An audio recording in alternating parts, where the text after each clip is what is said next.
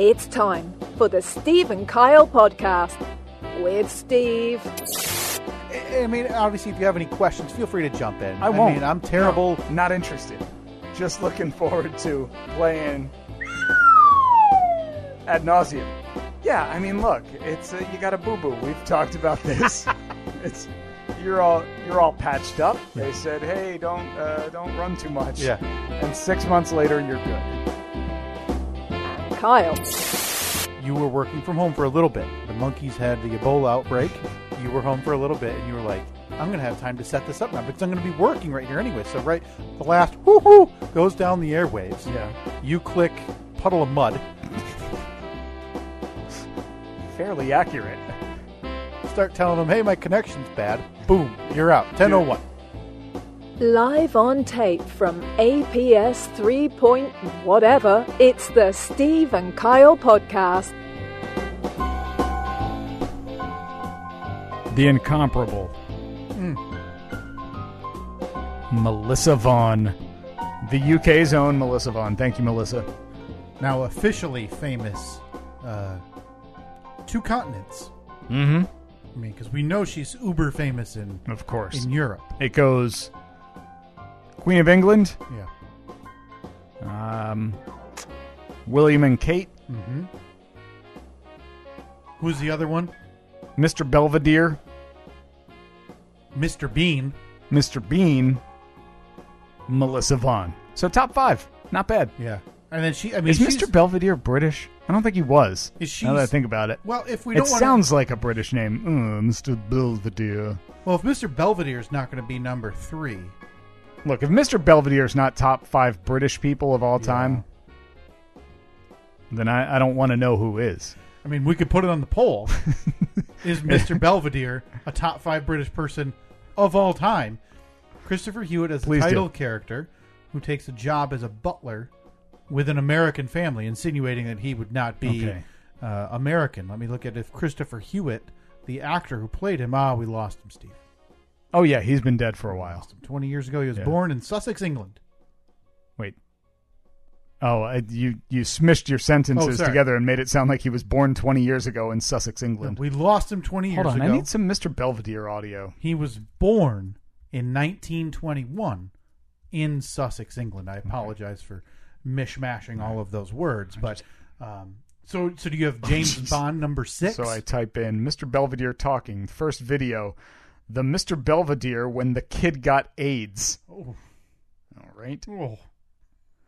Got the Lynn Aloysius Belvedere. Oh, Aloysius. How do you spell? That's one of those ones that doesn't look at all like you would expect it to be spelled, right? A L O Y S I U S.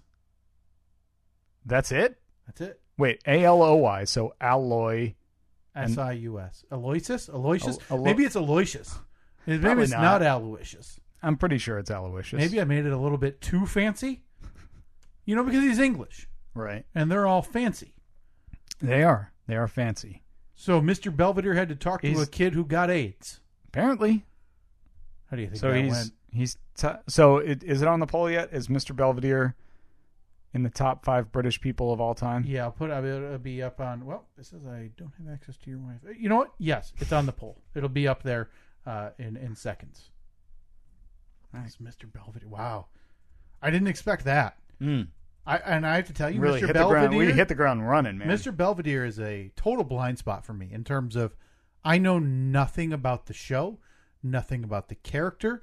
I'd only heard the term Mr. Belvedere. So you never No, watched it? Never watched it. I didn't even know he was a, a, a butler or nanny that was British. Mm-hmm. Yeah, yeah. I was pretty confident that he was British. Um, yeah, I watched Mr. Belvedere.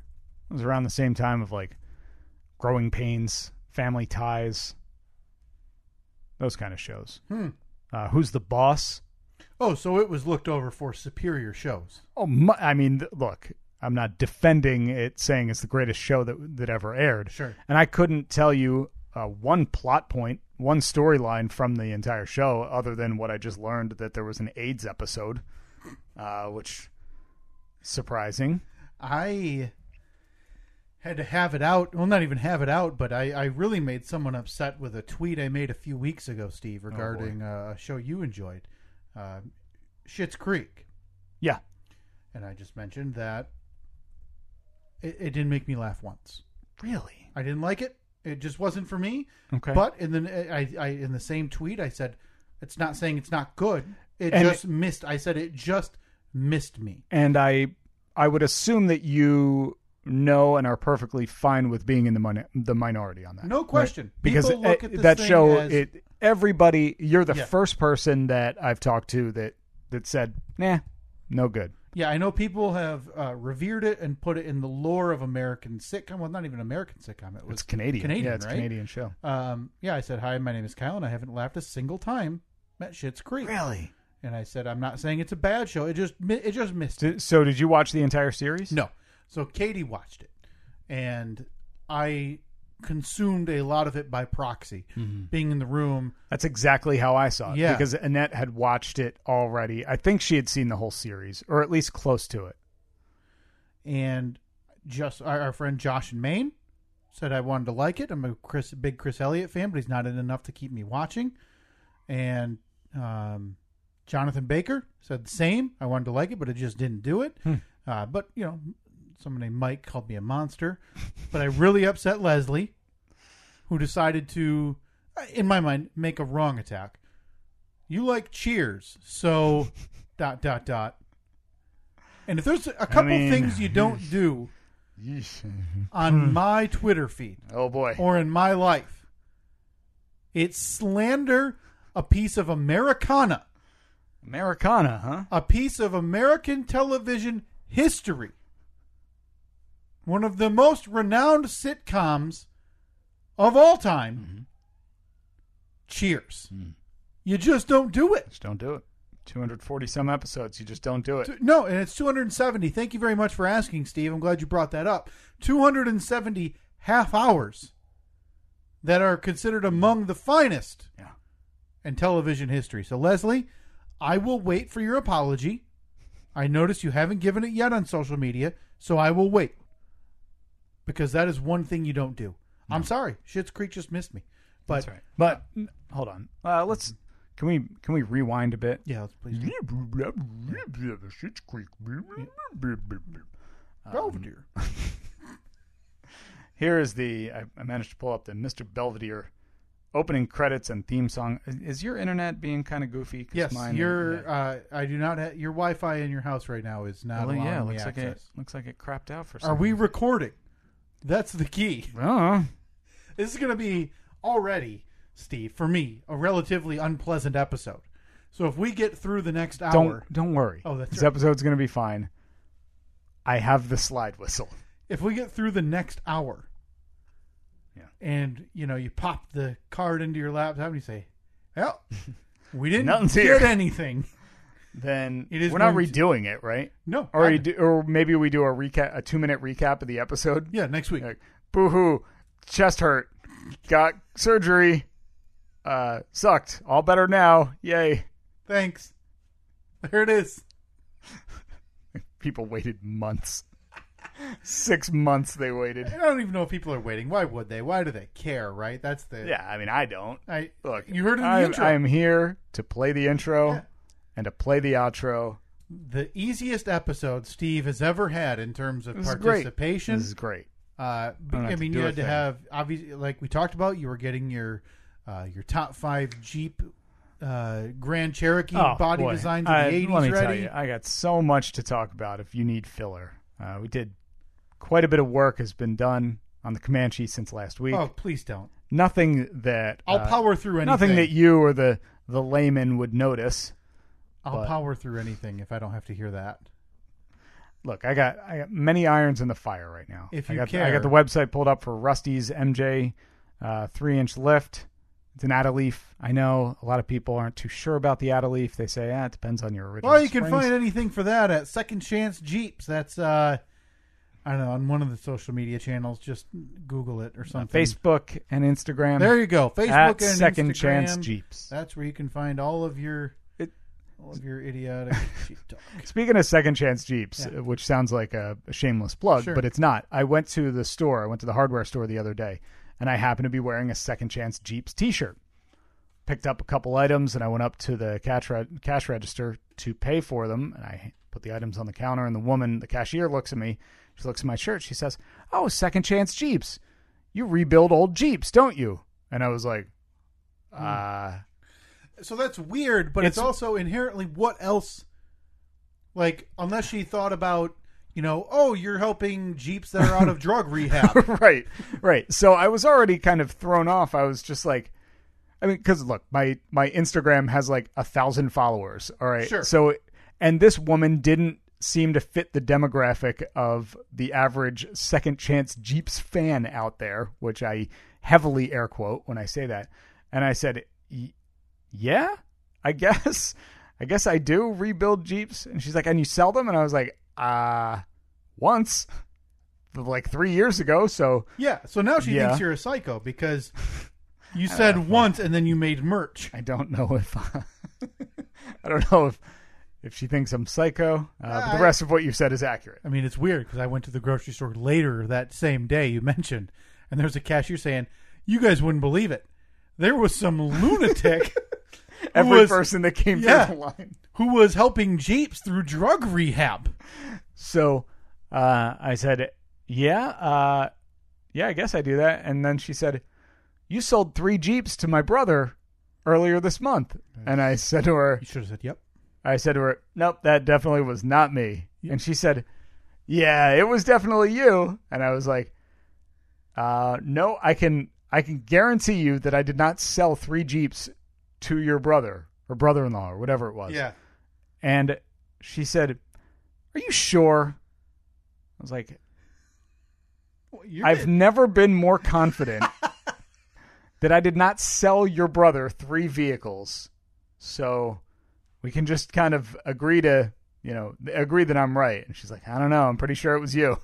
What a weird, what a weird discussion. How are you going to take such a hard stance on that? It's like me walking up to you and be like, "You drive a Corolla, don't you?" No. well, you sure? pretty sure you do. So uh, I guess we'll just agree to disagree on that. So both uh, the two polls are on Twitter so far, Steve. Uh, Facebook, obviously, I'll have to do that uh, another time. But would second chance Jeeps, second chance Jeeps, be more interesting if it were helping Jeeps through alcohol or narcotic addiction? Yes. You could probably do a TV show about it. and then, as we talked about, is Mister Belvedere a top five British person? Um, again, edging out James Bond. Yeah. shocking. Edging out James Bond. Uh, kind of a hot take there by Steve. Um, I mean, I didn't hear you disagree. No, uh, you heard me not know who Mr. Belvedere was, Right. Which uh, is kind of the same as agreeing. Maybe go back and watch that one. I wonder. The AIDS one. You well, think- I think the whole series. I mean, you have to you have to appreciate it for all it's worth, not just. you think Uh, it's uh, you think it's streaming anywhere?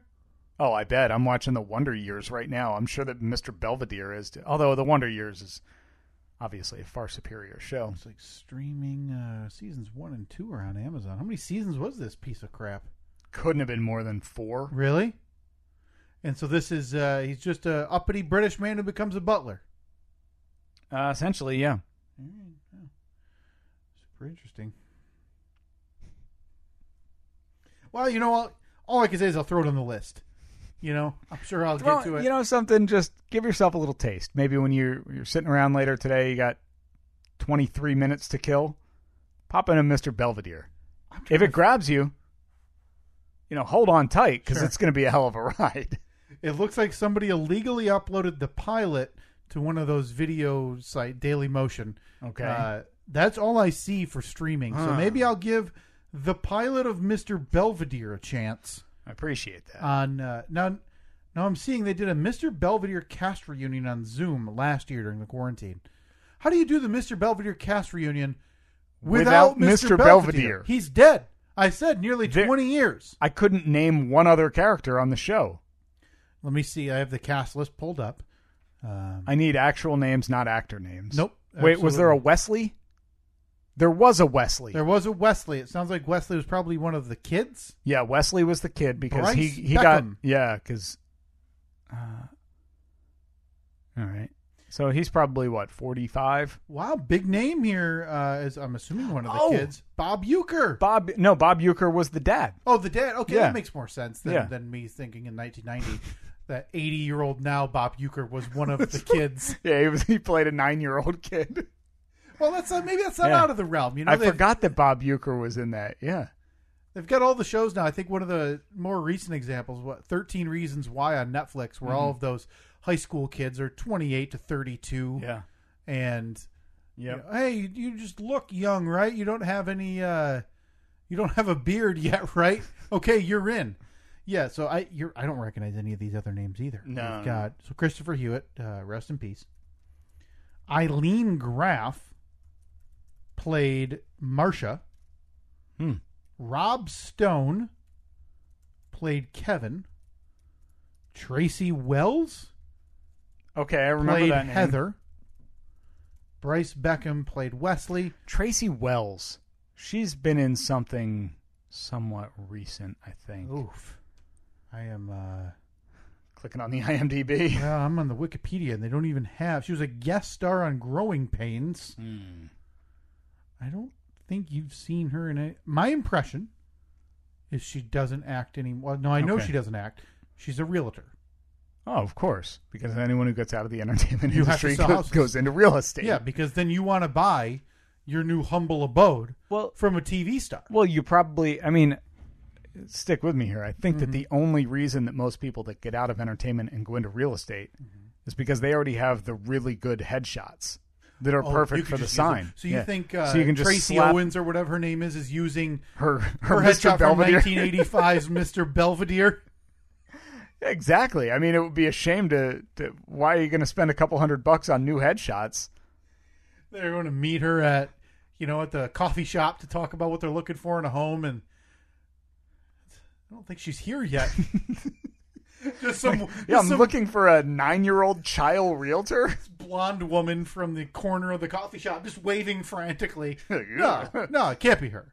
It's like one in the in TV shows or sitcoms where they have somebody meet for a blind date, and then they just ignore Yeah. the person They once just they walk see into them. one door and turn around and walk yeah, right that back was out. a, that was one of the cringeworthy scenes from The Office, if I remember. Oh right. yeah, Uh, yeah. Michael Scott. Michael was meeting with uh, I think it was Pam's Mom. like landlord or Oh something. yeah, that's right. Yeah, it was a landlord, and oh god.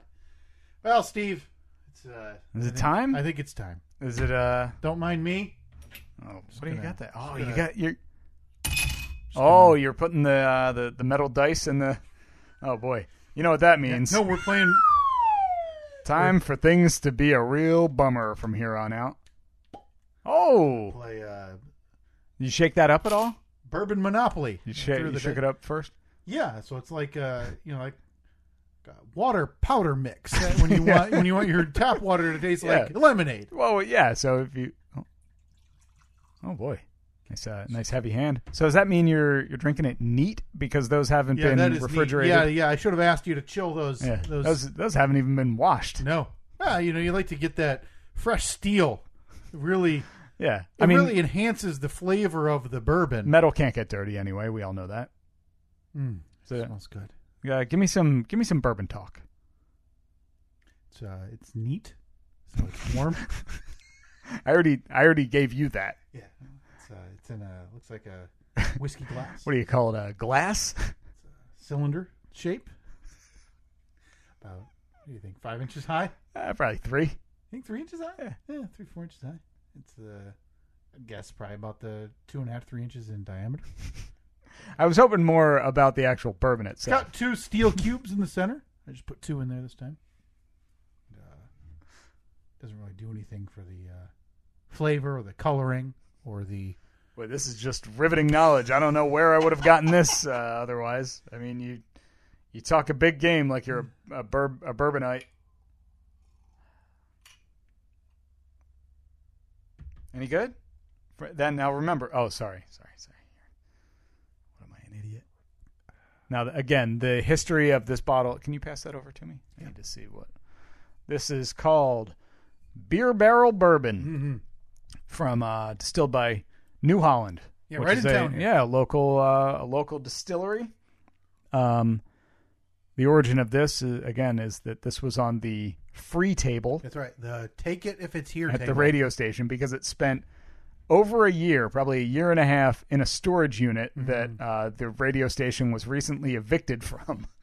So things had to go someplace. So Good they brought you're- all of the all of the liquor that was supposed to be for the big New Year's Eve downtown bash Mm-hmm. this past year. Um, it was left over from Right. New Year's Eve 19. So they brought it all to the radio station and literally sent out an email and said, "Free booze in the break room." Seems like the takeaway there is it's a good thing that your paycheck doesn't come from that company Yeah. because well, getting evicted from storage units. Is it any good? Not exactly the. So it is. It is. A, it is a good, It's different. So this is aged in beer barrels. Yeah. Instead of your your standard charred oak barrels. Um, it is 80 proof, so it's a little on the lighter end for your bourbon. Okay. You're gonna want. Then once you get towards the 90 and 100 proof, Steve, that's when you start seeing. Oh, sorry. I was uh, bored out of my mind. That's when you want a little bit more of that melt. For me, anyway. I'm not, you know, a super seasoned bourbon drinker, so I'm sure a lot of people are looking down on me for using uh, ice balls. What, why am I ice circles? Cubes? Ice, no, but the, it's the rounded Sphere. Sphere, yeah, ice spheres. Ice circles. like the things you get in a slushy at yeah, Sonic. yeah, no, no, ice globes. I'm comfortable with ice globes. Ice basketballs. I, okay, well, these will be on Twitter because we can put multiple options there: ice spheres, ice balls, ice globes, and what? I'm sorry, I'm updating the show notes. Kyle cracks cracks a bottle of bourbon to prepare for the boo boo story. now, I, I need Apologies. To, I, I mean- No offense. now before I get super into it, I do need, I need to thank you and Annette. You guys were among uh, a, group of people who reached out continually while I was in there to me and to Katie. You came over before I went in for surgery. Was a incredible, incredible um, help in terms of getting me ready for it mentally as well as you know j- just bracing myself for what was to come to know that you guys were there that that was incredibly thoughtful and thank you very much I don't want to brag, but I did give you a pretty good gift bag that had Yes, a, you did. a magazine with biographies. I still read it it's right it's right in the restroom of all uh, 40 well at that time it would have been 45 presidents yep that is it you you came got a little, over little sticker shock when i went to the um you told I got, I got, I got you that. I got you some, some candies, little Yeah. things like that. I figured I'd get up to the register and it would be about eight, nine bucks. It was twenty six. and the magazine The magazine I think was thirteen dollars. I said, "Well, I can't turn back now." and if I remember right you included uh, there was some tea which somebody from on our, somebody on our staff snuck in and included that in your solstice gift Man, feels kind of rude yeah, I thought it looked familiar, but couldn't couldn't place it. uh, came over with uh, some wall art from Cricket Corner. Of course, it was yeah. just uh, it quote was- by was- Coach. It was fantastic. So thank you very much during a very difficult time. That was a nice relief. So Happy uh, to help. to very briefly recap what happened in late October. I was having. Uh, I woke up in the middle of the night. Wait, hold on. Oh, sorry. Uh, You, oh, that's right. We need the slide whistle ready. Okay, thank so you. things are getting bad. Yeah, yeah. This is, and I told this part already, so it's going to be a brief recap. Had some jaw pain overnight. Woke up, still had some upper chest, not even upper chest. It almost felt like in my throat and like just pressure. Not, Indigestion? Like, would and you? I didn't really. It, Yeah. it didn't feel like it because it felt too far up, Mm-hmm. and I'd never once been woken up from jaw pain, so that was weird. Yeah. Took some Tylenol, it seemed to go away. But I was at work, and this pressure in my upper chest wouldn't go away.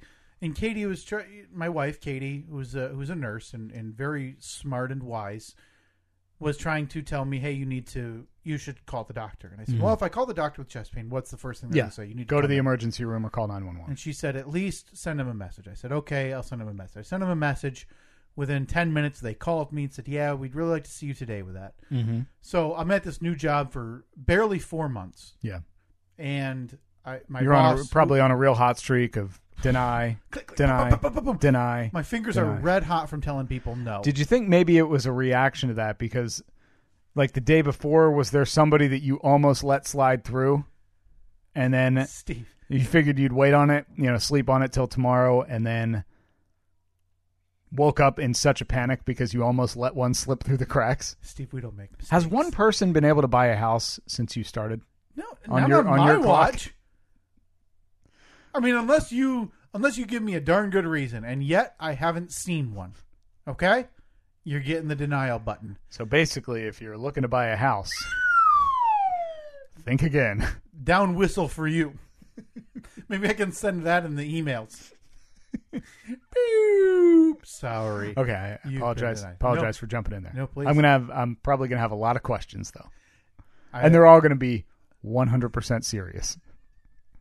So I went in. Uh, they did. I think they did some blood work. He checked the EKG, and he he said, "Hey, the EKG is notoriously kind of. It's not. This one isn't meant to be super accurate. We're just trying to see if there's anything really wonky."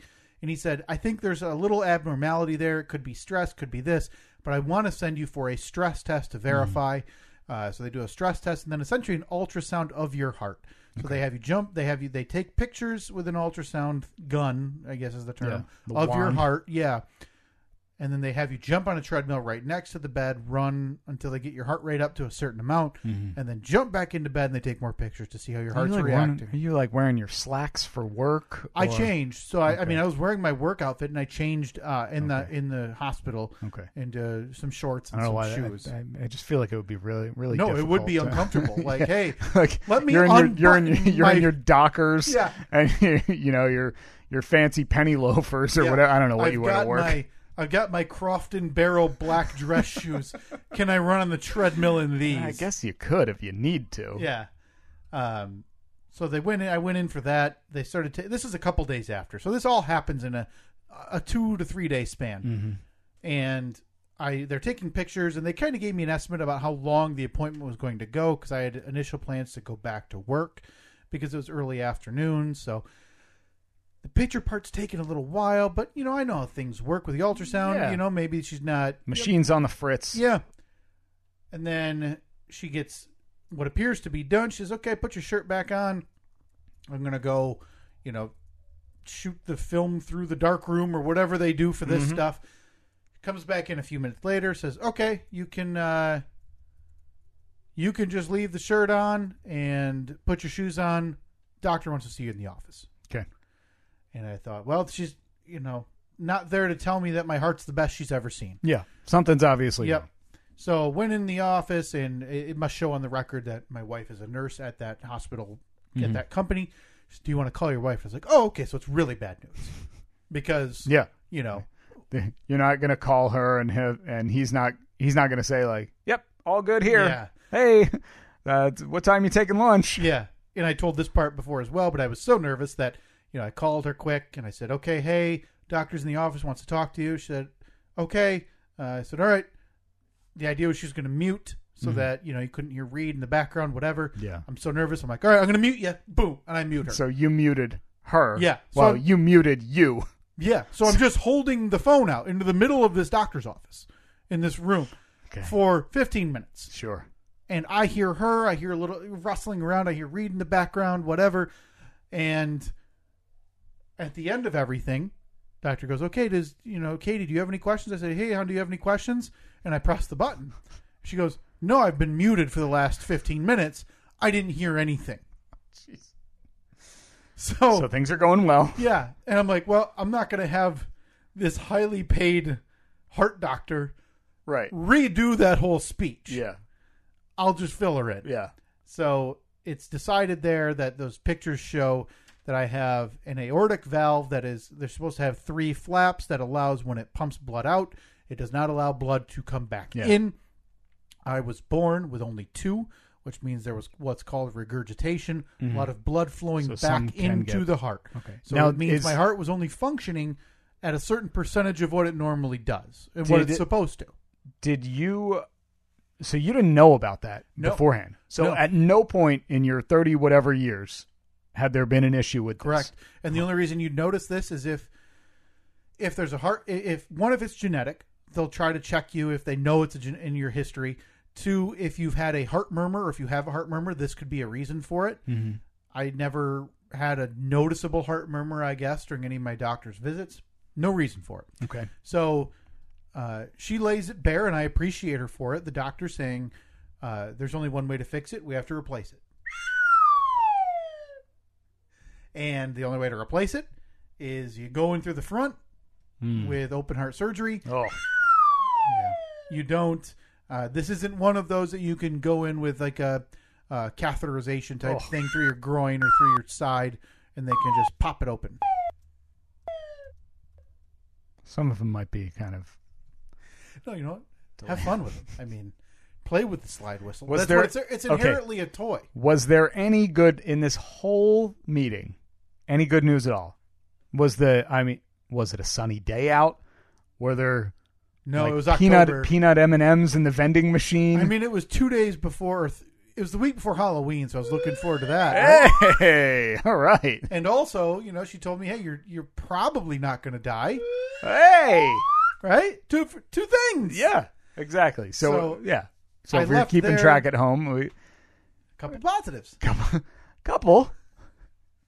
So I left there uh, under the the direct information that, hey, we're going in through the front of your chest, and we're Mm-hmm. going to do it soon. This is full on open heart surgery. so- no way around it. Right now, it's not. You know, you're not going to die right now. She said it's not. But eventually, at any point, this thing you could enter what's called heart failure, Mm-hmm. and you, you you know your aorta's working so hard it could have an aneurysm, and once that thing goes, you're gone in a second. Right. So she said it, it's not like we're going to keep you here today to do it, but you're top of the list. We're going to have to get you in for this to do it. Now, did they give any like specific instructions, like do not like a list of don't do's? Yeah. Like don't So- go for a run, don't do high intensity stuff. Yeah, don't- it was it was more high intensity. They didn't tell me no running, but it was the implication because it was don't be lifting, you know, 30 Yeah. 50 pounds right now. What about That's- uh, that's- scary movies? Because I know that the you like you like Yeah. things uh, bats. They say avoid bats, Yeah, definitely. avoid uh, Things masks. bump- Yeah, and things that go bump in the night. right.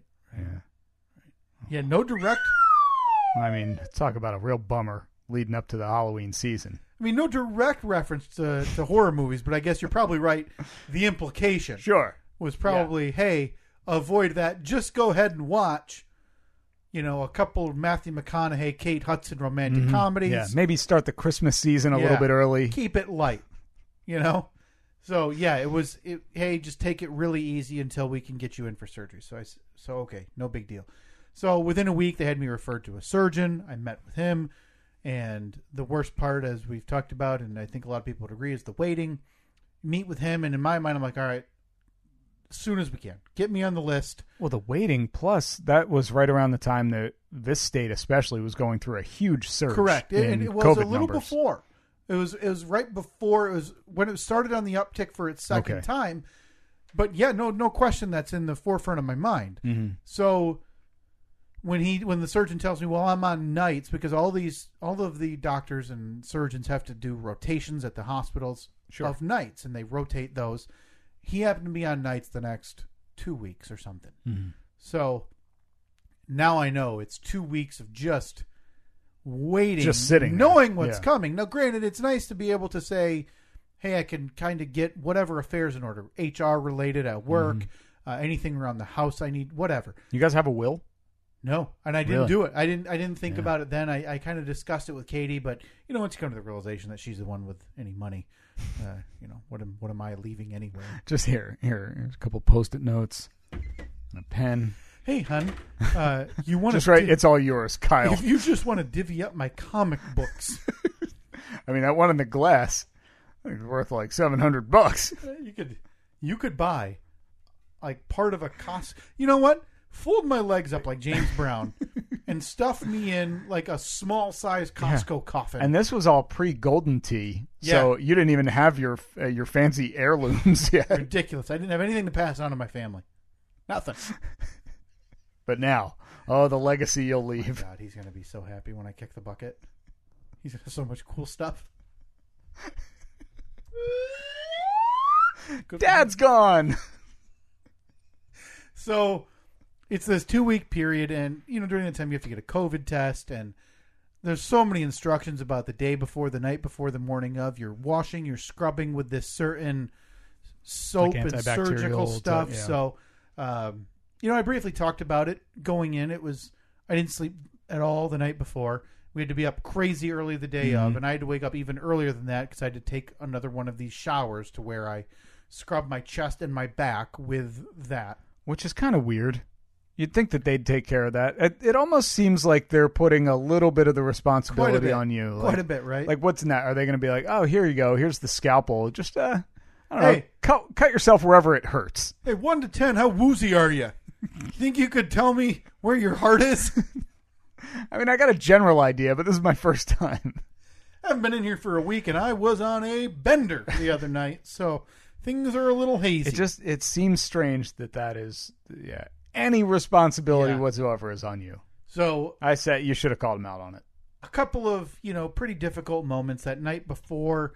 Um, you know, somebody had to watch Reed, so my wife's going to be there during the operation, and the day before they announce, literally the day before, I'm on the phone with the hospital because they announce they are rescinding the visitor policy. Yeah. to the it was already strict in terms of one person the entire duration could visit you. Okay. So obviously that would be That would have been Katie. Katie. That was removed. Was I on the list? Was I close to the? You would have been hang on one fifth. I could I, I'll give you top five. Hey, those are Mr. Belvedere Yeah, numbers. right? and if you're in the same conversation as Mr. Belvedere, Win, complete win. Uh, nothing I can I can complain about there.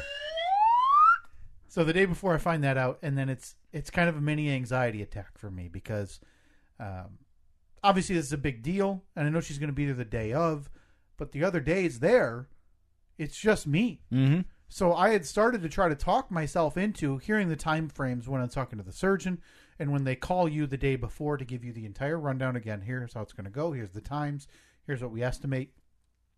You know, I kind of heard a reference of three to five days, whereas before it was four to seven. Yeah. So now in my mind, I'm like, I'm a younger guy. Three Yeah. days. Would I'm you say home Monday. This was a Friday. A was Friday morning. Friday. Morning. I said so yeah, I want to be home Monday, yeah, Monday, maybe Tuesday. and I'm like, that, That's that's, that- my goal. That's doable. That's totally doable. You And- figure that first day you're kind of going to be you're to be zonked Sure. out. Days two and three, maybe I don't know, watch a movie or something. So send some text to update people. Yeah, and I apologize in advance because all the days end up becoming blurry. But obviously, I Sure. did not come home that Monday. So surgery day, we get in there. Uh, but that night before, I hear I find that out uh, that I can only have that I can have no visitors unless it's a day of surgery until I leave the ICU. Because when you're having your operation, you can have a visitor, and if you're in the ICU, you can have a visitor as well because um, it's a pretty serious nature. and They don't want you just to be alone. So I know for a fact the first day I'm in the ICU until they move me to a room either late that night or the next day type of thing. So I find that out hugely depressing. Um, obviously hard on. I, I don't want to reduce anything of what Katie went through either because Yeah. she's a mother and a wife and somebody who works. So she's getting this news as well that I can't be there with him. Right. And also, it's going to be me and just my son now for, you know, however many days. It, uh, an insane amount of stress upon her as well. Sure. Um, so while this story is about me, I, I, it's important for me to know and and remember what she went through was in, just as hard, trying to make life continue, you know, while trying to worry about me in the hospital. Just keep it about you though. It's all right. But that night, my, my in laws come over. They're going to take Reed overnight. So saying goodbye to Reed is is one of the hardest things I've ever had Mm-hmm. to do because, you know, we've been away on vacations and stuff, but vacations are vacations. They're a couple Right. of days. Yeah. You know, you're going away to a hotel to you know see restaurants and shop, whatever. It's it is what it is. Yeah. And in the back of my mind, I'm a pessimist. You know, I, I, I always have been that way. I don't think I'll ever be able to shake it. In my mind, there's that percentage chance where I'm like, hey, this is possibly the last time I'm Right. going to say goodbye to my son. Sure. Well, You know, before and I he's mean, two. I, I, th- I think that whether you're optimistic or pessimistic, I mean, a major surgery like that, that's it's not like you're going in because you broke your arm, or, Right. you know, you you got your uh, your My- my your foot. leg injury when uh, your flappy foot when playing a three se- a three pitch season of softball. And he's two. So he doesn't know. No. He doesn't realize when I'm saying goodbye to him and I'm crying on his Nope. shoulder what it means to me, you know, because he's two. And so then I start thinking, well, he's two. You know, if I don't come home, he's never going to know who I even was because he's mm. two. So it, it was just it was a it was a bad night. I didn't Yeah. sleep. So we get to the. Stepped all over it. I apologize. It's all right. It's all right. So we get on, to the man. hospital. I mean, th- do me a favor. Try to remember what's really important here. And I've it's gotta- perfect drop placement. I've got to lay out for the slide whistle. And you know, I told myself that this morning. I woke up. I tried to give myself a little pump up speech. I'm, I'm surprised you should have been telling yourself that back in October when this whole thing was playing out in real time. Get ready for that slide whistle, Kyle. And you know you got to lay out for it. You step on it, it ruins the joke. Sitting in the hospital, just smacking myself on the head. That's what extended your your hospital stay. So, uh, you know, we we get in the hospital and and it's I'm obviously super anxious. Uh, you sit in the bed, they get you all ready, and they lather you up with yellow stuff all over your chest and your side and your arms, and they're putting IVs, and it all happens so fast to me. You know, I'm there at five or five thirty, and the surgery is until seven fifteen, and yet boom, boom, boom. There's nurses, there's people in and out, and next thing I know, they're putting like cleansing stuff in your nose, Hmm. uh, like yellow, not not formaldehyde. I, I don't Like know what it iodine, was. Yeah, something iodine like that. solution. and it's it stinks and it stays in your nose forever. It's awful. Um, and then finally, you know, it's time, and I ask him for, you know, I think Katie asked them in advance, like, hey, can he get something for the anxiety? He's not doing well, and yeah, I I, I can t- I know I'm not doing well. So they do. I go in for the surgery. Uh, obviously, I don't. I, I remember going in. Uh, I remember being wheeled in, and the same thing that they always tell you is the you know breathe, count, whatever. Mhm. Next thing you know, you're gone. And for me, that's it. Uh, I wake up. My biggest fears going in were waking up with the intubation in Mhm. that I didn't know, and I know you're out, you're on a, an, an insane amount of medication. So my biggest fear is waking up feeling that in my throat. Okay, because that okay, so it's going completely. It goes all the way down. Gotcha. That's what. So when you're on this surgery, you're intubated, and you go on. I think it's called heart lung bypass. A machine's breathing for you. yeah, so your heart is not. It's it, that, It stopped. It's horrifying. Yeah. And I tried not to consider too much in advance before the surgery, all of that because that's that's a terrifying prospect. Mm-hmm. The idea that a machine is doing your your only real necessary function Right. to live, But- a machine's doing. Yeah, I mean, also kind of okay though. Sure. I mean, because you're in there for a reason. Like, and I, obviously, this is easy to say. Right. It's easy for me to say in hindsight. Sure. But you're in there for a reason, and it's because your heart's broken. It's Mm-hmm. not doing what it's supposed to do. The machine, on the other hand, it's a machine. Right. As long as it's got power, it's going to keep doing what it needs to do. Man, there's there's eight to ten people in the surgical suite. When you see that, it's a little more comforting, right? You have a heart surgeon, you have nurses, you have anesthesiology, you have all of these people there that are, you know, presumably very good at what they do. Mm-hmm. But it doesn't reduce the idea that in seconds I'm going to be asleep and they're slicing me open and sawing me open Right. through the center of my sternum. So it ended up being about, from what I now am told, about nine hours or so. I got about five o'clock. Katie told me I was out and I was wheeled into recovery. And now Katie's an ER nurse. Katie has seen people in all different states of health and, and, and bad health. And my one of my biggest fears going in to this was I am still stuck with an image of when my father had triple bypass surgery years ago. Okay, almost I think it was more than ten years ago at this point.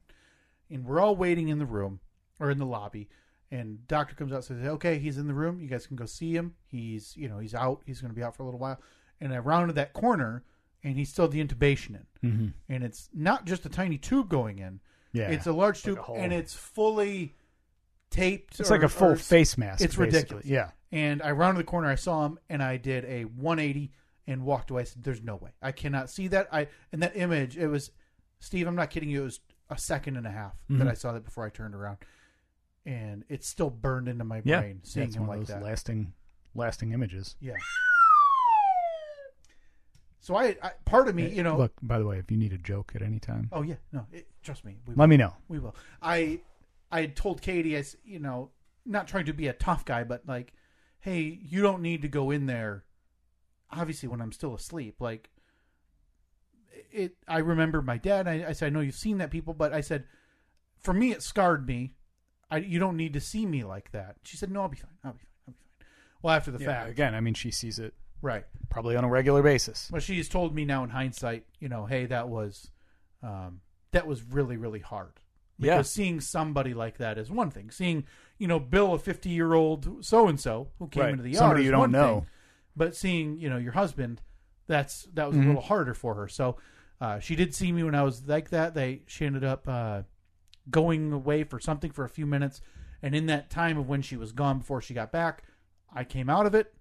Um, luckily, thank God for me, I don't remember that at all. I don't remember waking up feeling intubation. So, which was one of my biggest fears. I had two pretty decent sized fears. That was one of them.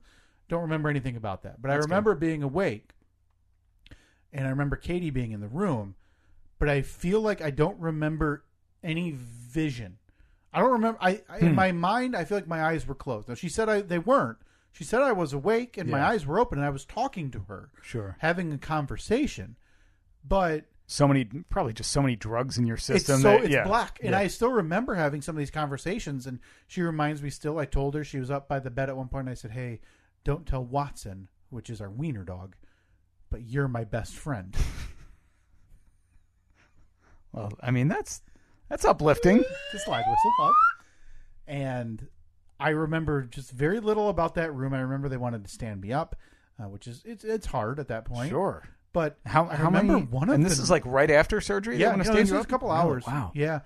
And I remember one of the nurses, and I complained about him a couple of times to Katie. He, he might have been in the room again. My vision's black. I don't know what he looks like. I remember his name. And I'm not going to say it because it's not fair. But Did you say like, "Hey, that guy Ed, he's the worst"? he was very aggressive about standing up or doing something. Okay.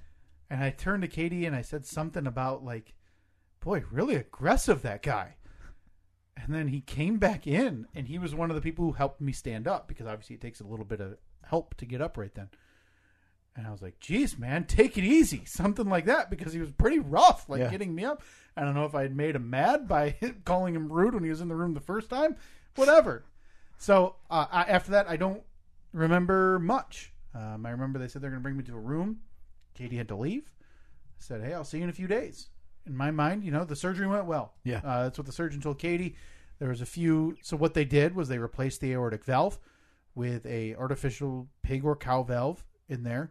While they were in there, they also did a bypass on one of my uh, arteries in my in my Mhm. heart that was had a decent sized blockage because they said while we're in there, we might as well. Mhm. They just have that like at the at the ready. Well, I, I think that's easy for them because they're literally just chop chop and then rehook. Like yeah, a- but I'm saying like because I mean the uh the the parts. Like well, no, just- they knew in advance that they were going to do the bypass. Oh, I got you. So before you know, after the stress test and the ultrasound, I had to go in for a full CT scan Mhm. of everything because they needed to see it with the dye where they shoot dye Right, into you. right, right. Because they need to see exactly where it's leaking. Okay. And so that they they had a full picture of my heart during the weeks that I had to wait Right. to where they saw, hey, there's a blockage here. It's not a major one. It's not going to put you. You're not in any But- huge risk for a heart attack with But this. while you're in there, We're cutting you open anyway. yeah. Let's let's fix it while we can. So sure, no big deal. So they were going to take a vein from my leg for that. So they did. All went fine. He said that the valve. He told Katie the valve was a little more screwed up than they Hmm. uh, anticipated, which has been a running theme through all three of my surgeries that I can remember in my adult.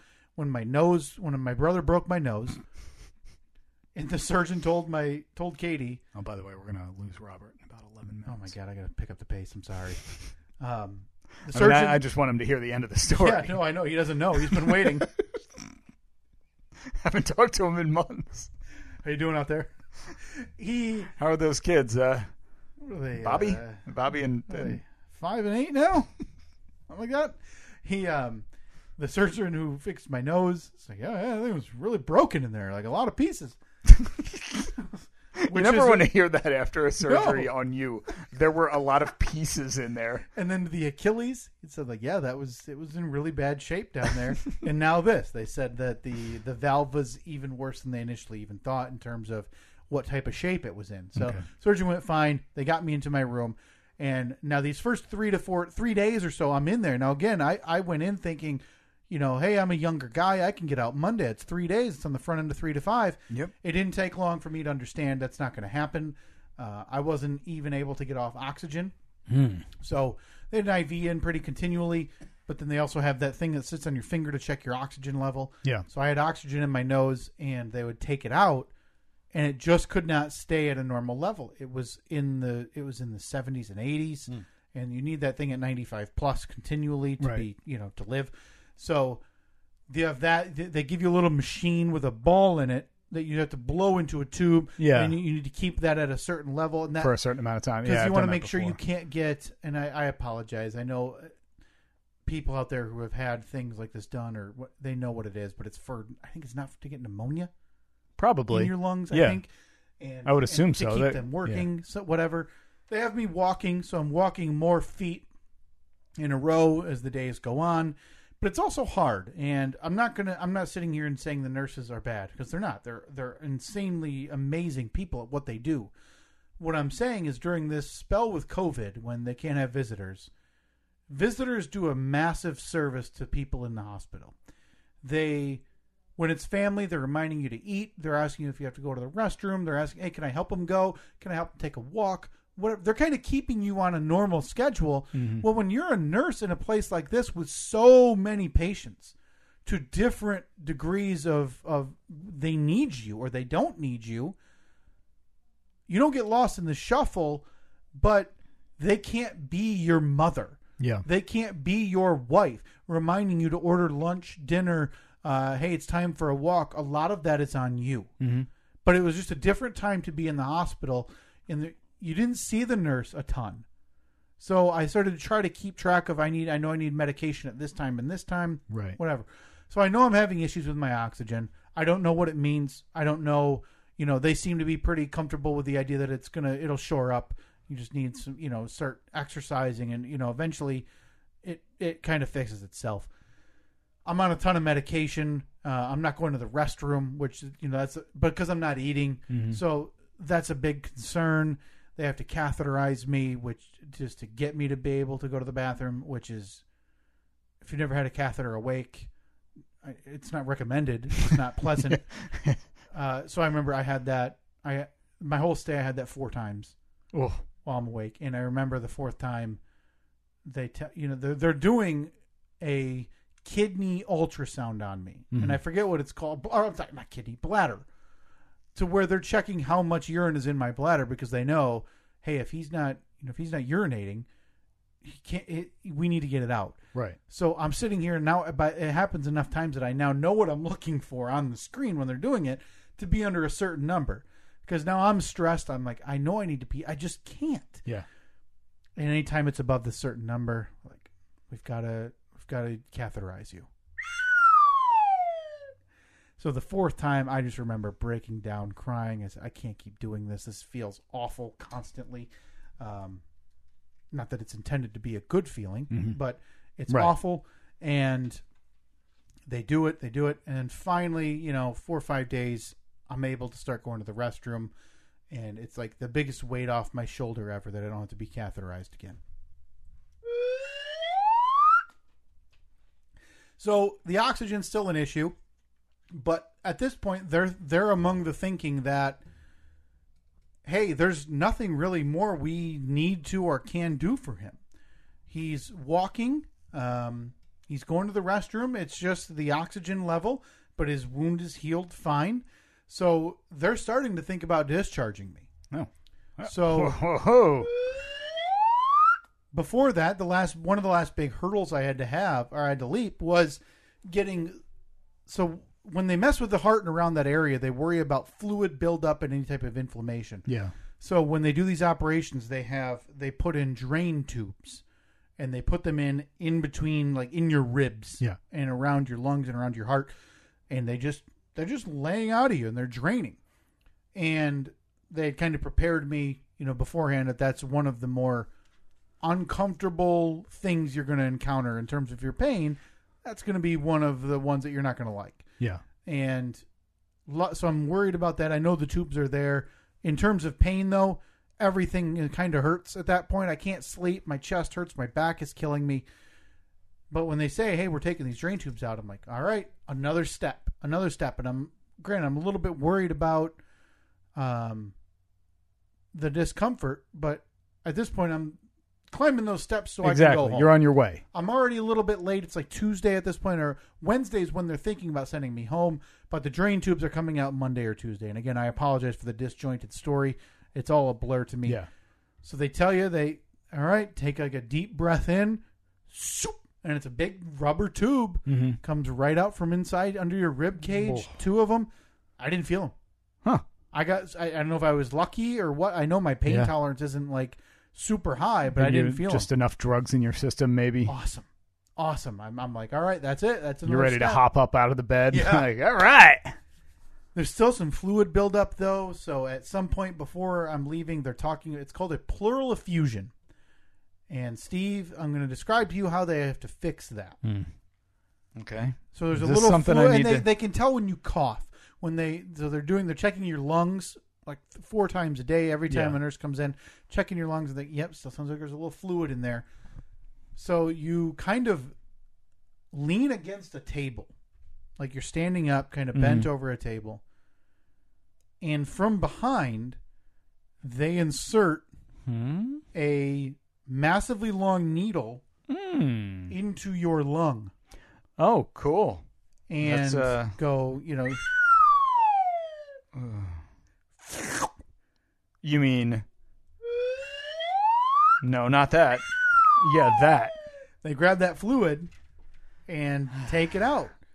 So, do they numb you for that? No, man. Oh, cool. They, I mean, why would they?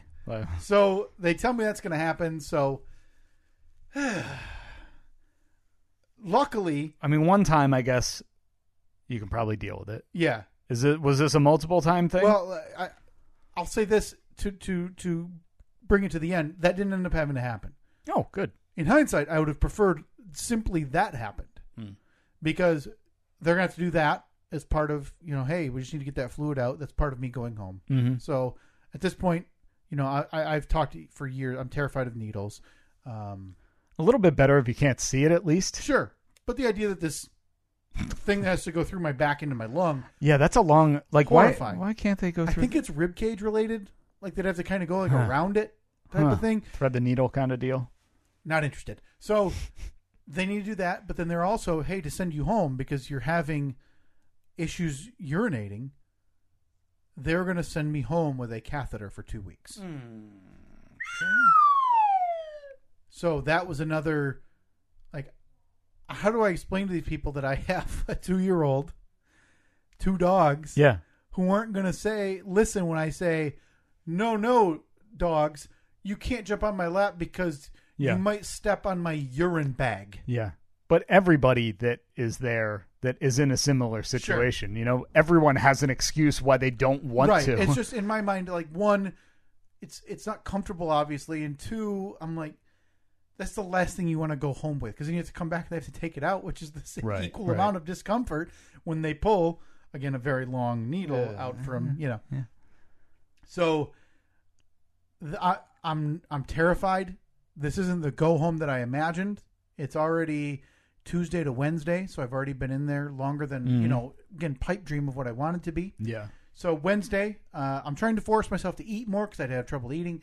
I ordered something uh, from the from the menu. They bring it up, and I remember it was like just a fried chicken tender, and I had a small can of Diet Sierra Mist, right? So just like a, a clear soda.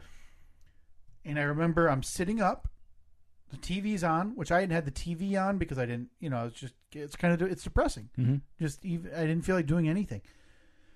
I'm up, the TV's on, I'm eating, my gown's kind of like open, there's still the bandage on my chest, Mm-hmm. and I take a drink of this Diet Sierra Mist, and some of it it like dribbles onto my chest, and I oh that feels weird, and I touch it, and when I go to touch it, my shoulders, I can I, I feel like I can't move my arms Hmm.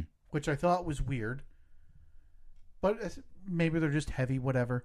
Yeah, because you, I, I- mean, you've been laying in bed basically Yeah. for the last five days, so it's probably I go to touch where the, the soda spilled, and I kind of start moving, and it feels like there's balls in my back, like pain, like big knots type Yeah. of thing.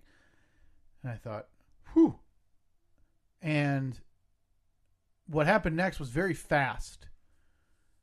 My nurse, who I knew that day, and uh, I still, I, I still want, I talked to her a couple times when I was in there, came running into the room and said, "Are you okay?" And I said, "I don't, I don't think so." Hmm. And Like, were you feeling like lightheaded? it didn't or... even feel that way. It just felt weird. Like I couldn't move my arms at that point. Huh.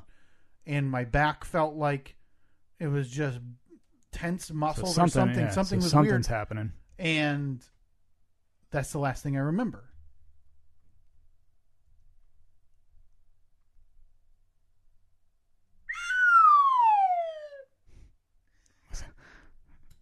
Was that inappropriate there? No. I sometimes I can't judge the pauses. So I don't know. if it was, I'm you know something, I'm gonna just say, no offense. Oh, dang it. Can't be So if you want to be offended, Yeah, I you, can't. you got to get you gotta- got to get it in there quick. I have to be offended, But you can't talk over the whistle. Right. Lot, lot of, lot of things So, I mean- It's a it's a tight gap. So the reason that's the last thing I remember um, is I woke up what sounds like was only seconds later with that nurse reviving me because she ran over to me as I, by her account, slumped over, Mm-hmm. and she says she didn't feel a pulse. Whoa. So she started to do chest compressions on me. She didn't do many, but I was that's what I woke up to.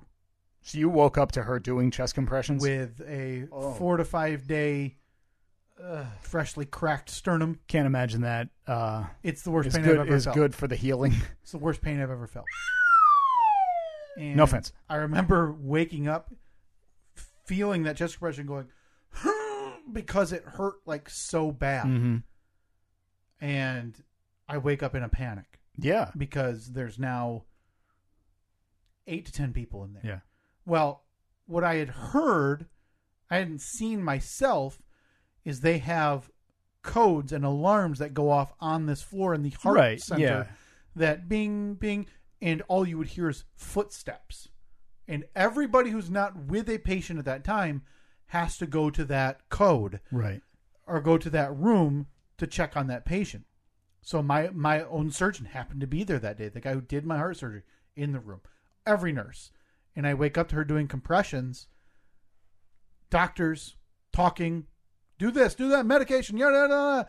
And I just you wake up in a panic, right? Mhm. And I'm like, what's wrong? Am I dying? Mm-hmm. Am I dying? I like I keep asking that. And they don't answer. Right. Right. which is the scary part right at the start. So then I'm awake and they're talking about, you know, they- got the IV already hooked up. They're putting a different medicine in me to help slow my heart, whatever.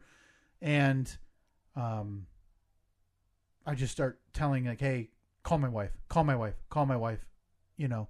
And I see a nurse grab the phone, and that's when I knew this is this is bad. Mm-hmm. Um, I don't know if my nurse was calling Katie right at that point, Right. my timeline for what happened to me from when she got called. I don't know if they did. Yeah. It's not But like it- she got a to call. you, to you, it looked like it. Yeah. Yeah.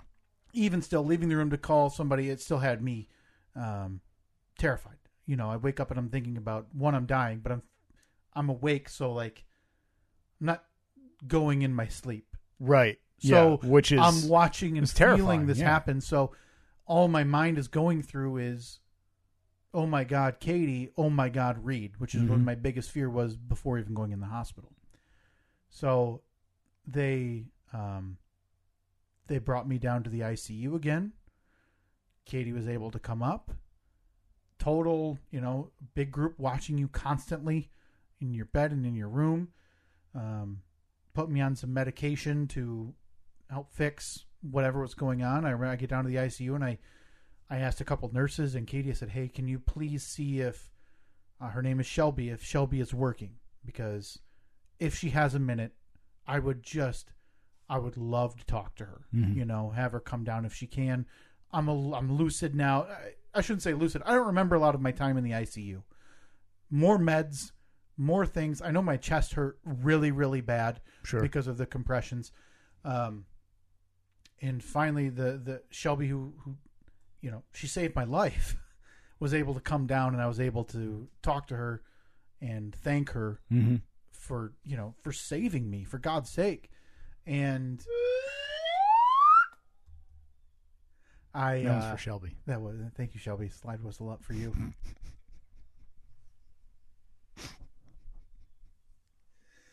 she had said that she had been monitoring. She was at like the nurses station, so she you know they have the monitors for all of the pa- every patient there Yep. up on a wall type of thing, and she had been seeing mine, and my my heart rate had kind of increased to it was it was high. It was over hundred. Mm-hmm. Shouldn't be that way. No, Uh, I didn't feel it though, which is which is what very felt weird to me. I want. Yeah, but I mean, you were probably because you were obviously still in pain from the surgery. You were Sure. probably feeling a million other things. Yeah, and with medications and everything, like drugs coursing through you. it's just so. I guess. Uh, I mean, I guess I wouldn't be surprised that it wasn't yeah. something that you immediately felt. Yeah, and they uh, she she told me that I saw that, and then I saw it spike. She said I saw it go uh, over 200 beats per minute. Oh, She said it. wow, that's like what three times faster than it should be. Well, my like my resting heart rate is is about 60. Okay, yeah. So So three, ti- so it ended half, up getting to 250 beats per minute, two fifty. which is what they call it's it's heart arrhythmia. Oh, Um, so they had to do some medication to kind of. They almost shocked me when I was awake. oh, they almost God. used the defibrillator when I was awake. She said to bring it back down. to to, settle it down to Yeah, a normal state. I I always think of the, when it goes to zero. You always think of the paddles, yeah, to You're bring it to bring get- it up from nothing. But you, I guess I wouldn't I wouldn't realize that it also brings it down. Yeah, those paddles just try to reset the rhythm. Okay. So, um, thank God they didn't. Thank God. Um, so Uh, yeah, I can't imagine it. I can't imagine anything that would be more traumatizing than that. yeah, and so being able to see her and just thank her for legitimately, and I'm sure she's she sees so many patients, Steve, so many, and I'm sure so many people have issues and and have to thank her for this, but like in my mind, and I nobody's going to be able to change my mind on even her. She saved my life. She was there. She was the one that you know did what needed to Yeah. be done. somebody else you know would have been in the room but i don't care. She came in. She saw what was going on. She you know started the compressions which is what woke me back Yeah. up. Well, she knew what to do. uh, she saved my life so i was able to thank her for that. I was in the icu katie was there which was nice but again i don't remember much of it. I just remember being out of it. Um, i do remember the next day she came back because i was still in the icu on thursday. And this is when i start to get a little more lucid in terms of days and dates so this is thursday katie's still there with me i'm starting to feel okay in my So this is, mind what six days in, right? Yeah. Because your surgery was on a Friday. Yeah. So you- Now they don't know why that happened. Um, my surgeon came in the next day, saw Katie, and told Katie, you know, normally I go home, you know, have dinner, wife, kids, all this, play with my kids, go to bed, come back, do it again. So last night I stayed up. I barely slept. I was reading journals, medical journals, stuff to try to figure out why that happened. okay. So this is a this is a rare thing. Things, heart arrhythmia happens. And, and Arrhythmia is like basically just happen. any time it is not it's out of the ordinary rhythm. Yeah. Okay. Whether it's low, high. Yep. He goes, I can't, I don't know. I honestly don't know why that happened. They did all the tests afterwards. They did an ultrasound, whatever. Another CT scan to see, you know, was something wrong with the valve? Was something not? Yeah. Everything looks great. Everything looks great. We just can't explain it. So that Thursday, I'm a little more lucid. Which sucks, man. Yeah. Because now you're You the med- an now you're the medical mystery. I would rather have an illness that they can diagnose, Mm-hmm. even if it's a little bit worse, but they know what it is, right? Well, because Rather than have the unknown. that's the equivalent of uh, you know them saying, huh, pff, "No, I've never seen this before in my life." Like, no, I don't. I don't want that. I want No. the common. I want the common thing. Give me the, oh, I had this last week. Yeah, I've done four of these in the last two weeks. Unbelievable. So that Thursday, Katie's still there, and at some point said, "Hey, I, you know, I have to, I have to pee."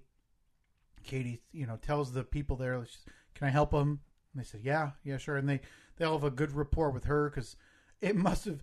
I I'm sure it, it gets mentioned, but somewhere in the folder or file, they must have had in big bold letters, "Wife is a nurse," right here. because they. Oh wait, had- no, it you. Yeah, there. that's right. You weren't. Because they, yeah. man, they were totally comfortable with her helping, with her Yeah. being there, with her asking these which is questions. great. fantastic. Man, write that in my file. Right, right.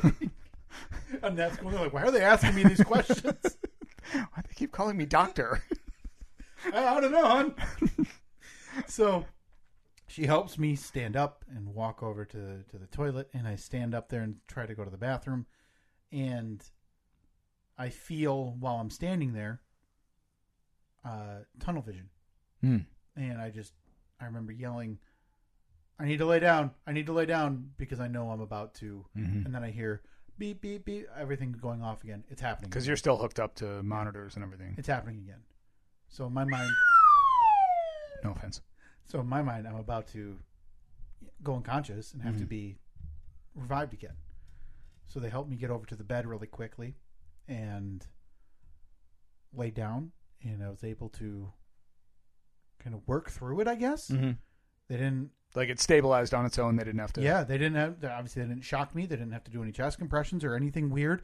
I was still on this medic. They put me on a. Med- I was on an IV, and I think they quick shoot some medication in there. And Mhm. I think that because I was on a few different medications for this heart arrhythmia while I was in there, and now I'm on one at home.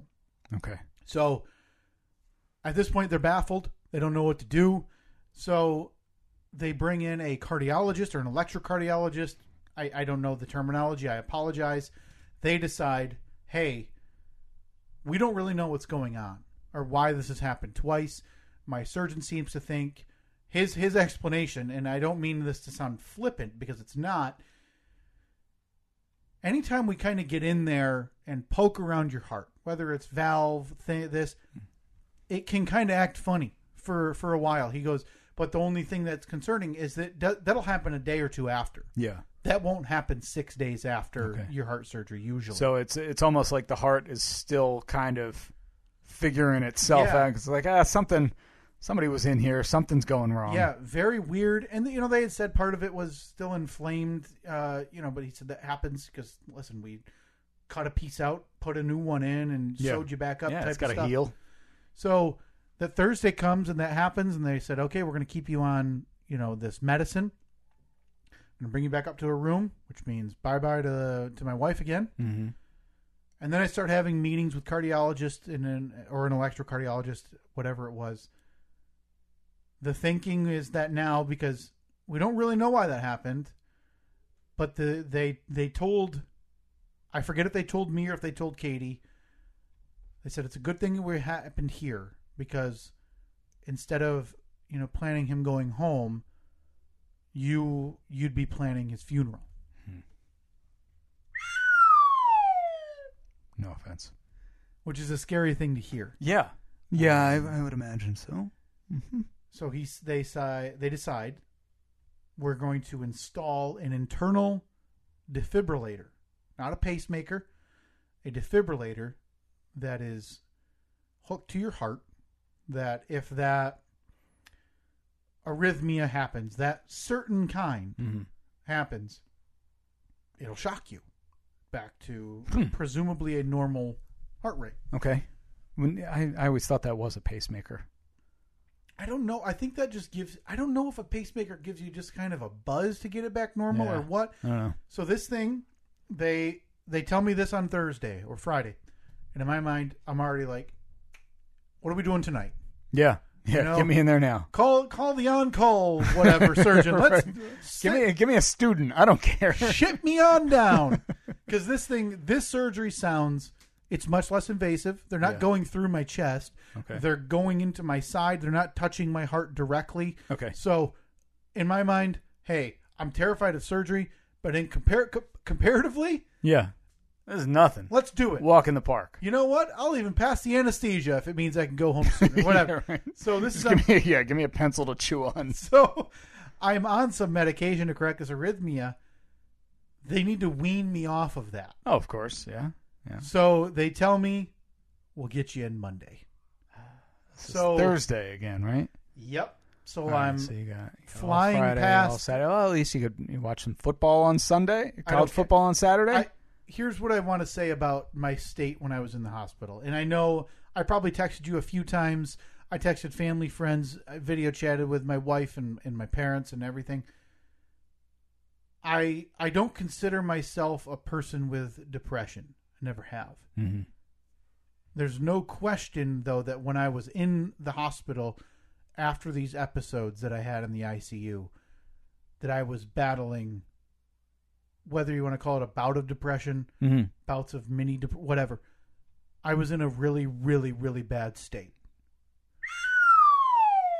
No offense. to Yeah, the point I- where I was video chatting, but it wasn't good for anybody I was video chatting with because I was just breaking down crying Yeah. every time. Well, I God, I mean, I think anybody in in this situation is going to like. I, obviously, there's nothing to be ashamed about or, Sure. or or anything like that. But I mean, that's a. I think that that's a perfectly normal thing to feel. Right. You know, you just keep like they they just keep moving the goalposts on you. It's Yeah. like, oh well, And- and- and you'll be out of here not- Tuesday. You'll be out of here Wednesday. Yeah. But and again, it's not It's not their fault, not their right? fault. Not their fault at all. It's uh, a it's know, a terrible bribe. It's a what happened is a terrible thing. If they had sent me home Wednesday before four o'clock, there's a good chance I'm dead. yeah. So while it's while it's a good thing that it happened at the hospital, it's still a really tough time being there Mhm. alone, fully alone. Yeah. And now knowing you got about four days, all Thursday, all Friday, all Saturday, all Sunday, you know, Monday surgery. Maybe out Tuesday. Tuesday's the goal. Yeah. But it's that idea of "Hey, I just got four days by myself now. Yeah. And that's not like some vacation. It's terrible. No, you're just sitting Everything there. hurts. My back is terrible from sleeping in this hospital bed. So these video chats just end up with me crying, and you know, pe- you know, my wife and my parents ask, you know, well, what's wrong, and I, it's the same thing every time. I just want to go home. Yeah.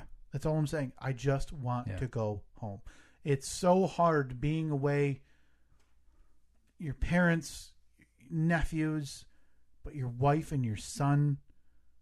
It was the hardest thing I've ever dealt with.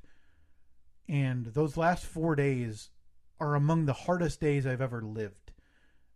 Sitting there, starting to being, I'm not on many pain meds because it doesn't hurt that bad. I've been in Mhm. there long enough that I'm I'm on Tylenol type level. Yeah. You're level healing. stuff. Your body's healing. So I'm just sitting there, Steve. I'm waiting for a physical therapy or occupational therapy, maybe once a day.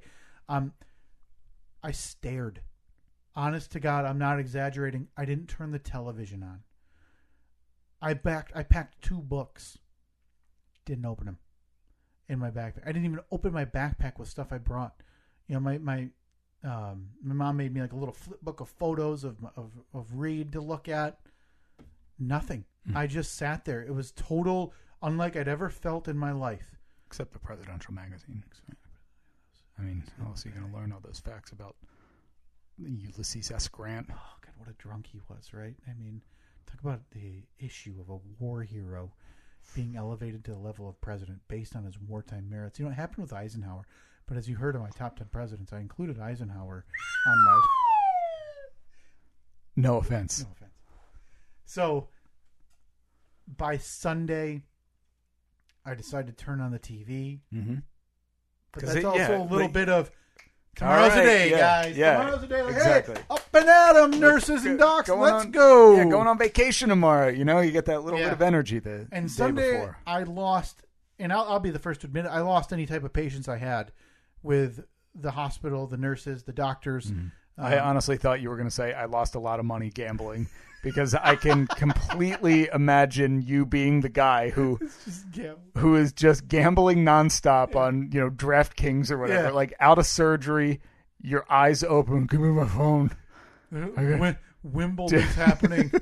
I need Tsitsipas with over ten aces. Did the did the Cardinals cover the spread? So Sunday comes, and I'm I'm ready for the surgery the next day. I'm I'm asking the nurse, and I'm not going to name her name. I don't even remember her name. Uh, the worst nurse I had was on Sunday, and I don't mean that in terms of just care. I mean that in terms of any type of understanding. She's asking me if I want if okay, and how do you want this medication? And I said I haven't had that medication in five days. Um, said, oh, okay, so you don't want it, and it was one that is supposed to help you you urinate. Yeah. No, I'm I'm I'm all set, uh, all good, and Like why? She's I feel going like- over I the warning like signs for yeah. a stroke. I feel like they've left a lot of this on you. Yeah. Oh no, there's no question. To the to this last day before my surgery, not last day, but last day before surgery, I'm asking for my meds at a certain time because I mm-hmm. know they need to be on a schedule. I'm taking this medicine that they're weaning me off of, so they're giving me the meds at nine and nine, and then every two, two hours after that, they're doing an EKG to see how I'm reacting. Okay. So I know I need these at certain times. If you want the A- the EKG to happen. So I'm the one calling, and they're busy. Granted, I get it. They're not coming. It's taking 30 to 45 minutes to get a Tylenol type of stuff. It's just, it's the type of thing you read about where you're like, hmm, I don't really like that. She just, she was very nice. She wasn't the best nurse I had when I was in there. So the first thing out of my mouth when she comes in at 6, 7 a.m. is I've been reading this manual or the, the, the hospital book that they have in all the rooms. I'm having a surgery tomorrow. Now I know I'm already in here, but the visitor rule is that I can have a visitor when I'm having an operation or in the ICU. Can you find out if I can have someone because I'm already admitted? Can I have someone here tomorrow? Oh yeah, yeah. Let me look. Let me look. Man, hours go by. Hours go by. Um, finally, I take the the the hospital book, and I call the main number, Mhm. and I explain my question, explain all this. They transfer me a couple of times until finally I get transferred, and I hear the phone ringing at the nurse's station outside my room. now, okay, did you do a funny voice like "Hello"? I hung up because they don't. They're not going to know the answer. That's not who I'm looking for. I need like a hospital administrator, Right. Someone to make this determination. So now then I'm like, all right. I just start buzzing my nurse because hey, is there any update on that? Hey, is there any update on that? Nothing. Nope, nope, nope. They're still asking. They're still asking. Still trying to figure it out. It has to go to. They finally said it has to go to hospital management. Mm-hmm. And it's I like, I thought you were going to say it has to go to corporate. Which I mean, it, essentially, that's right. That's what it is. Man, it's like five o'clock on Sunday night. I don't even know when my surgery is the next day. Nobody's told me. Mm-hmm. Just said tomorrow morning ish. I don't know if my wife can be there. And so at this point, I'm pleading. I have a son. If my wife needs to be here, we need to figure out who can watch him in the morning, what time, where she needs to go. All of this information I need to know. She finally comes in. It's her last visit there because I know the shift changes are at seven o'clock or so. I know it's her last one. She's in there right at uh, about seven. And she comes in. She goes, "Well, I have some good news. You're we went to hospital management, and they determined that you can have a visitor, and yes, your wife can come tomorrow." And man, I lost it. I I I was crying so hard. She came over and had to give me a hug, and just so thankful. At that point, I just want her out of the room yeah. so I yeah. can call my wife, so I can tell her. Um, but then you know, I still have, I still have questions. I say, when is it? Yeah, I don't really know. So I have to. We'll figure it out in the morning. like, oh my god, I can't believe this is happening. right. But uh, some hiccups the next morning in terms of figuring out where she needs to go. But it all worked. She was able to come up to my room beforehand, which was so good for me to be able to see somebody before I went in for this next surgery. Just the relief of having somebody there that you know and love and, and can be there when you wake up and when you go in Right. was so immense the Yeah. relief Well, I can't describe it. So it's Monday morning. They bring me down. I'm like, let's get this show on the road, Yeah. man. Let's go. And I Go for the record. Somebody mentioned, kind of similar to when before I went in for my main surgery. Hey, uh, you know, three to five days. But I heard for this one, yeah, maybe maybe today. So I'm like, all right, I'm going home today. yeah. That's I'll be it. home for dinner. Send me, honey. Get the get the menu out. We're picking food. you know, I'm I'm home tonight Yeah. and I didn't care about anything. I didn't care about it. I said, "Bring me in. Let's do this. Come on, let's go, go, go." And they shipped me off. Everything went fine. They um, they cut me up on my left side, so I have a big, big lump is what it looks like with a defibrillator. They connect. They they installed it on my side in the muscle in the in so it's not like moving around. Yeah. And then I have another little cut kind of below my heart where they um, they connect the lead to that Okay. hooks to your heart Yeah. that detects hey the rhythm The electrical impulses. or Yep. whatever. So if it goes wrong, that's you know the signal giving it that it'll zap me and and and put my heart back to normal. So I woke up and man, I woke up in more intense pain than I did after my open Really? heart surgery. Oh boy, did that side hurt! Really, it hurt. yeah, I guess that it, that's kind of a sensitive spot, and if they, They put it right in the muscle, There then- was no real indication that this was going to hurt that bad when I woke up because you know they, they medicate you. They, Mm-hmm. they they alleviate that with so much medicine. Oh my God, Steve, it hurt so bad. I woke up and within three minutes I thought I'm not going home today. There's no way, which was a bummer. But they said the surgery went well. Said goodbye to Katie and went back up to my room and was uh was able to get through that day with no real issue. Finally, I was like, I, you know, I know I I'd weaned myself off all the the bigger pain meds, the muscle relaxers and Mhm. stuff. I said, I need something. I said, give me a double dose of muscle relaxer Yeah. and the upgraded pain meds so I can sleep tonight because this, I am in such pain right, Right. now with this side. They did. I slept for a little bit, not long. 7 a.m. rolled around. Man, I'm I'm Where's the Tuesday, nurse? Tuesday morning. Tuesday morning. Where's the doc? Where's the nurse? Surgeon? I don't care. Let's get him in here. Start giving me the lowdown on discharge because I know only certain levels of people can discharge you. Mm-hmm. She's in at nine. I'm like, what do I got to do? I'll, you know, I'll do a quick jog down the hallway to show you I can walk. Right. Whatever. And she discharges me, and I'm texting Katie to get there, and I'm so excited. And um, they say, "All right, well, go grab your, uh, you know, go change out of your, your hospital scrubs." And as I'm changing and waiting, because you you can't walk out. Mhm. I know Yeah, it's a big to thing. wheel out. Hey, I want to walk out of here. Because I told them I didn't need one because I was walking the length of the building anyway. I didn't physically, I didn't need it, Right. but liability, Liability, yeah. you have to. So anytime you see a TV show or whatever where they stand up triumphantly from a wheelchair or whatever to walk out, it's a lie. yeah. They don't allow it. And I was lucky enough while I was dressed and waiting, and I'm just sitting there on the edge of the bed, tapping my feet, ready, waiting for this wheelchair because. Like, well, it's to be, it might be like an hour, hour and a half. I said, no, no, no, no, Really? no. I'll walk myself. I am not waiting another 90 minutes for a, an underpaid transport guy Right. to get up here to get me out of here. Wheelchairs. We only got one of them. yeah. Yeah. It's got, it's got a flat too, so we really underpurchased on those. Yeah, there, it's at Discount Tire getting a new set of treads put on it. Yeah, we had we got to get the winter chains on it. so, but while I'm sitting there waiting, and this was uh, so nice to be able to have happen. Um, Shelby, the the nurse who was who revived me Mm-hmm. and who saw me a couple of times, she was never my daily nurse after that day. Which you never know. There's a lot of nurses, and it's all in a rotation about what side of the floor they're on. It's a big floor. Yeah. She came in to talk to me, which was just so nice to be able to see her again and be able to again thank her in person Mm-hmm. for for saving me um, and for also appearing to be I don't know 95 pounds so she didn't re-break my sternum when she was doing compressions so um, that was you know it's, it's COVID. I can't really go up to her and give her a hug Mm-hmm. but I, you know, expressed my thanks beyond belief to her. So uh, that was very nice. They wheeled me down, and I was able to go home after a very, very long, Steve, twelve days in the hospital. Uh, the overwhelming majority of it with uh, with nobody there, nobody able Yeah. to visit, which was again, as I mentioned, the hardest part.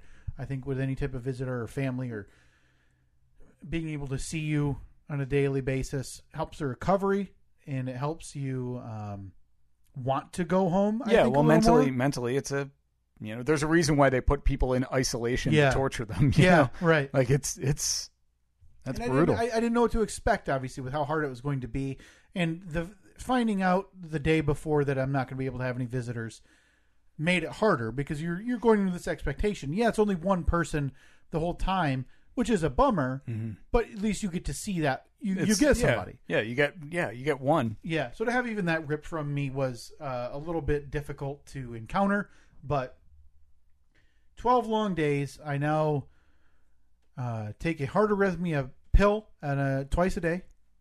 I take a cholesterol cholesterol pill once a day. Once a week, I have a little machine that is hooked up Bluetooth to my defibrillator that I push the little button on, and it sends the record of Oh, my- you're uploading? I'm uploading on a weekly basis, so they can monitor, see if there's anything weird. That's how they get you, man. They get you got 5G in that thing? I had the chip before all you guys did with the vaccine, so uh, that's my day to day. It took me a little while. Probably I, I didn't eat good at, or anything Yeah. for about two weeks. I lost, uh, I think it was 28 pounds Damn. when I was in there. Bonus. Yeah. Little diet. and some pretty bad pain there for a while, difficulty Mm-hmm. sleeping uh, for for a few weeks at least. Uh, but I was able to be home for Thanksgiving. I was able to be home for Yeah. the holidays, which is was one of my main goals when going so in. so really the trade-off your everyday life is basically no different cuz you got to you got to take a couple pills, but that's boom, down the hatch. Mm-hmm. Yeah, there's some discomfort. Like if I lay on the side with my defibrillator, Really? it's not that deep. It hurts. yeah. Like it's it's It- it's does a it- box. Does it hurt because it's there or does it hurt because it's like still tender or whatever? Hurts It- because it's there. It's just there. So all my wounds are healed up. Um, so that that that I've, I've had you know four or five follow ups, a couple with my surgeon, a couple with the person who installed the defibrillator. Um, there's a chance I'll have to go undergo another operation this fall okay. because they think I can. They don't think I need to be on this medication, Mhm. and I am incredibly fearful of not being on that medication because in my mind, that's the only thing right now keeping Right. that from happening again. If that's unlikely, I don't know. They don't know.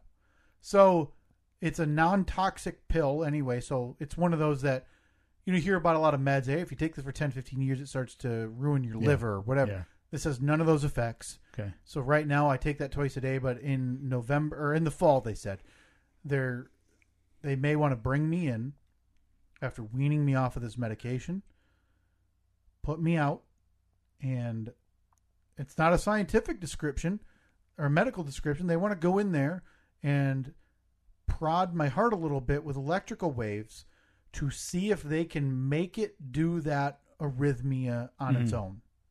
Hmm. So if they can kind of jostle it to where that happens while they're shooting electrical currents while I'm unconscious, then they would keep me on the medication. But at that point, if nothing happened while they were in there, they would say you don't need to take those pills anymore. I'm surprised that they can't tell from the data that you're sending to them on a weekly basis. Put them on the pills. So Oh, they yeah, need yeah, to okay. know the, Yeah. the idea is that hey, we can either wean you off and you can just say try it without the medication, or the option I just described in a controlled environment yeah. to where they go in there and see Right. is so your heart something going to react? so if something does happen, they're yeah, they they would be able right to fix there. it instantly and say okay, we still don't know. So that's on the table for this fall. I'm choosing not to think about it because I'm. I, I can't think about going under for another surgery right now. And, um, but hey, I feel pretty good. Um, I went for a few jogs this week. Yeah? Horrible. it went horrible. Yeah, it's uh, it's tough to to start that up. I mean, it feels like starting from the first day I could walk. Mm-hmm. There's just no stamina. There's no capacity to run for any amount of Yeah. period that doesn't make me feel immensely winded. Yeah. If I stick with it long haul wise, you You'll know, be- my yeah. heart is functioning better than what it was before. Yeah. There's no reason I shouldn't be able to Yeah. do it at a better. Yeah, I pace. wonder if take out the whole surgery mm-hmm. and all the medical issues in general. If you had just gone for a jog the other day, I would bet chances are, since you haven't run in Right. ever, I mean, you'd probably feel exactly the same. Yeah, maybe. I would If- bet Yeah. because even even somebody like me who I've I've run a ton, but if I take six months off, that first one back, Sure. it's it's like it's the first time I've ever done it. And I mean, this is six months off or however long off from I mean, it took me a while just to be able to. My daily exercise, Steve, when I got home, was walking to the mailbox and back, Mhm. and that was Yeah. that was taking it out of me. Um, you know, I took a shower.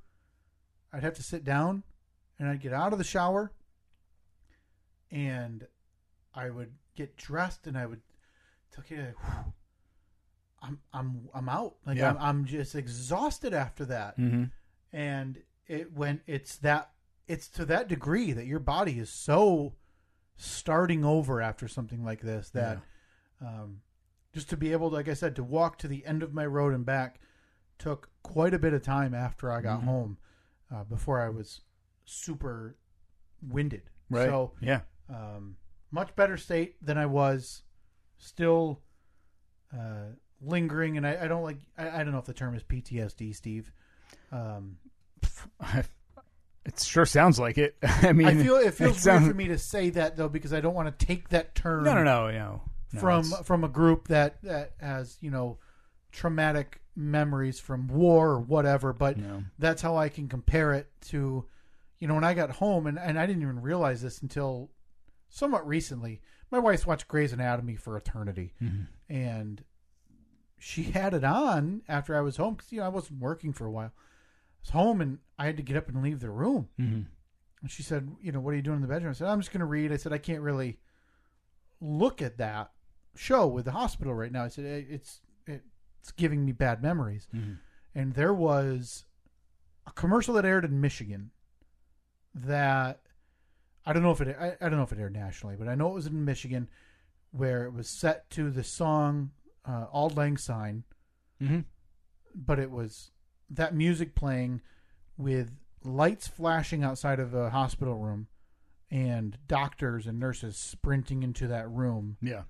And then they showed like a doctor or whoever doing compressions on the person. And it was an anti not an anti but it was like a hey wear your mask do this type of thing for covid because this is what could happen. But i saw that for the the first time and lost it like just emotionally broke down couldn't just all came flooding back what had happened that wednesday. Oh my god. And i saw it on a few times after that and it's just me scrambling for the television remote turning Right. the channel and not being able to you know turn it fast enough and just not wanting to see even a second of that commercial and then uh, after a few days home i decided to look at they take notes and they give you those notes every day you're in the hospital Yeah.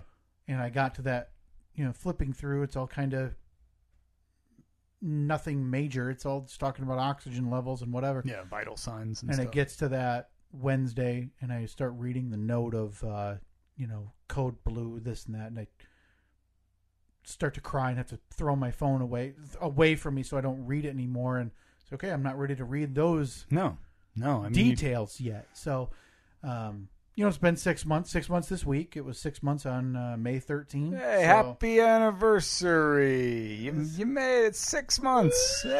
Hey, That is what people say.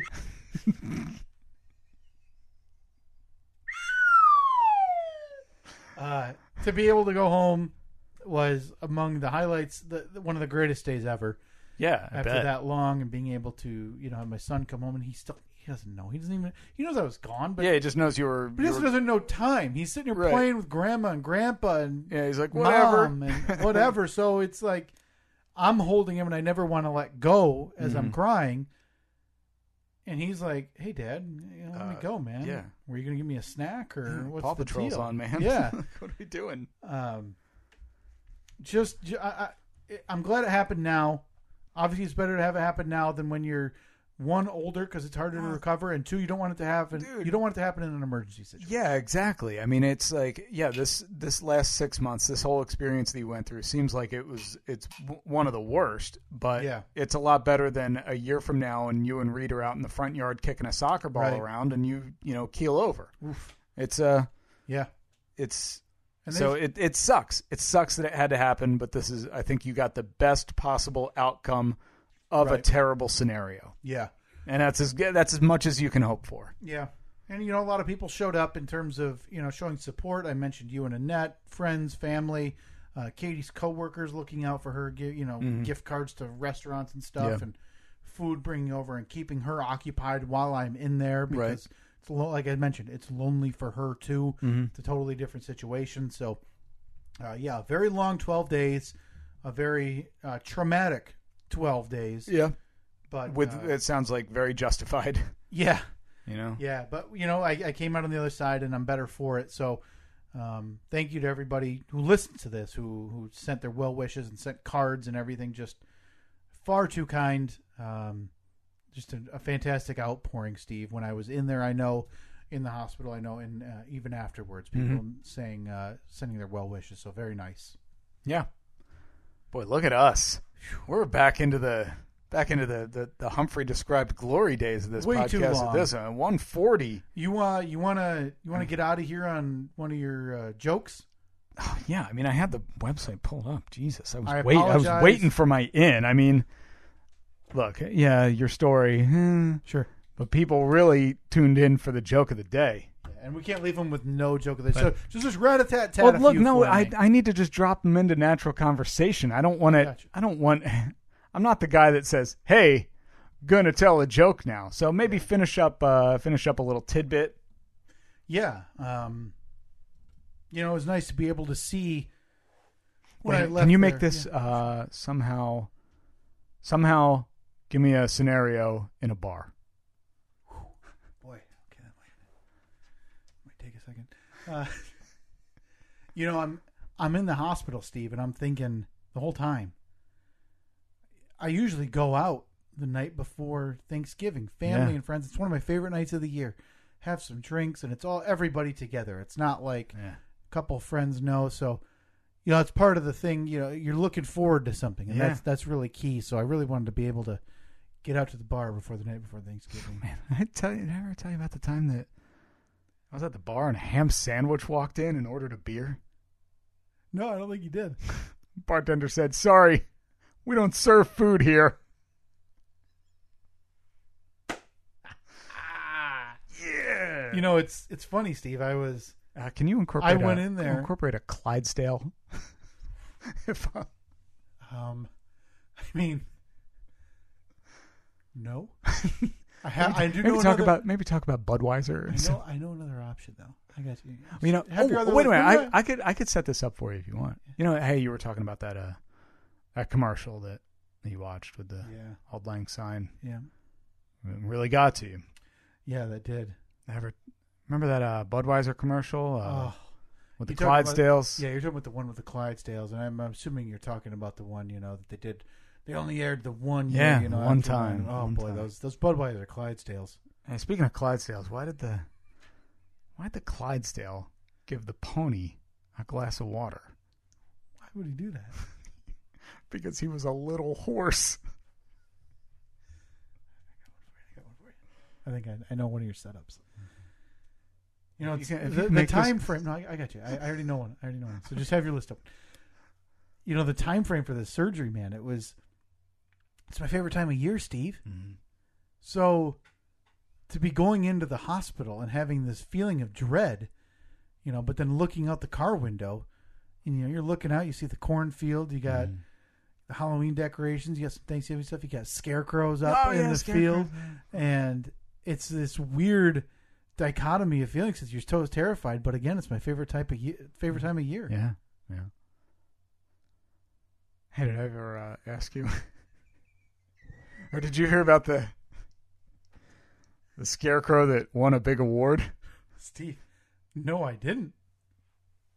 He won it because he was outstanding in his field.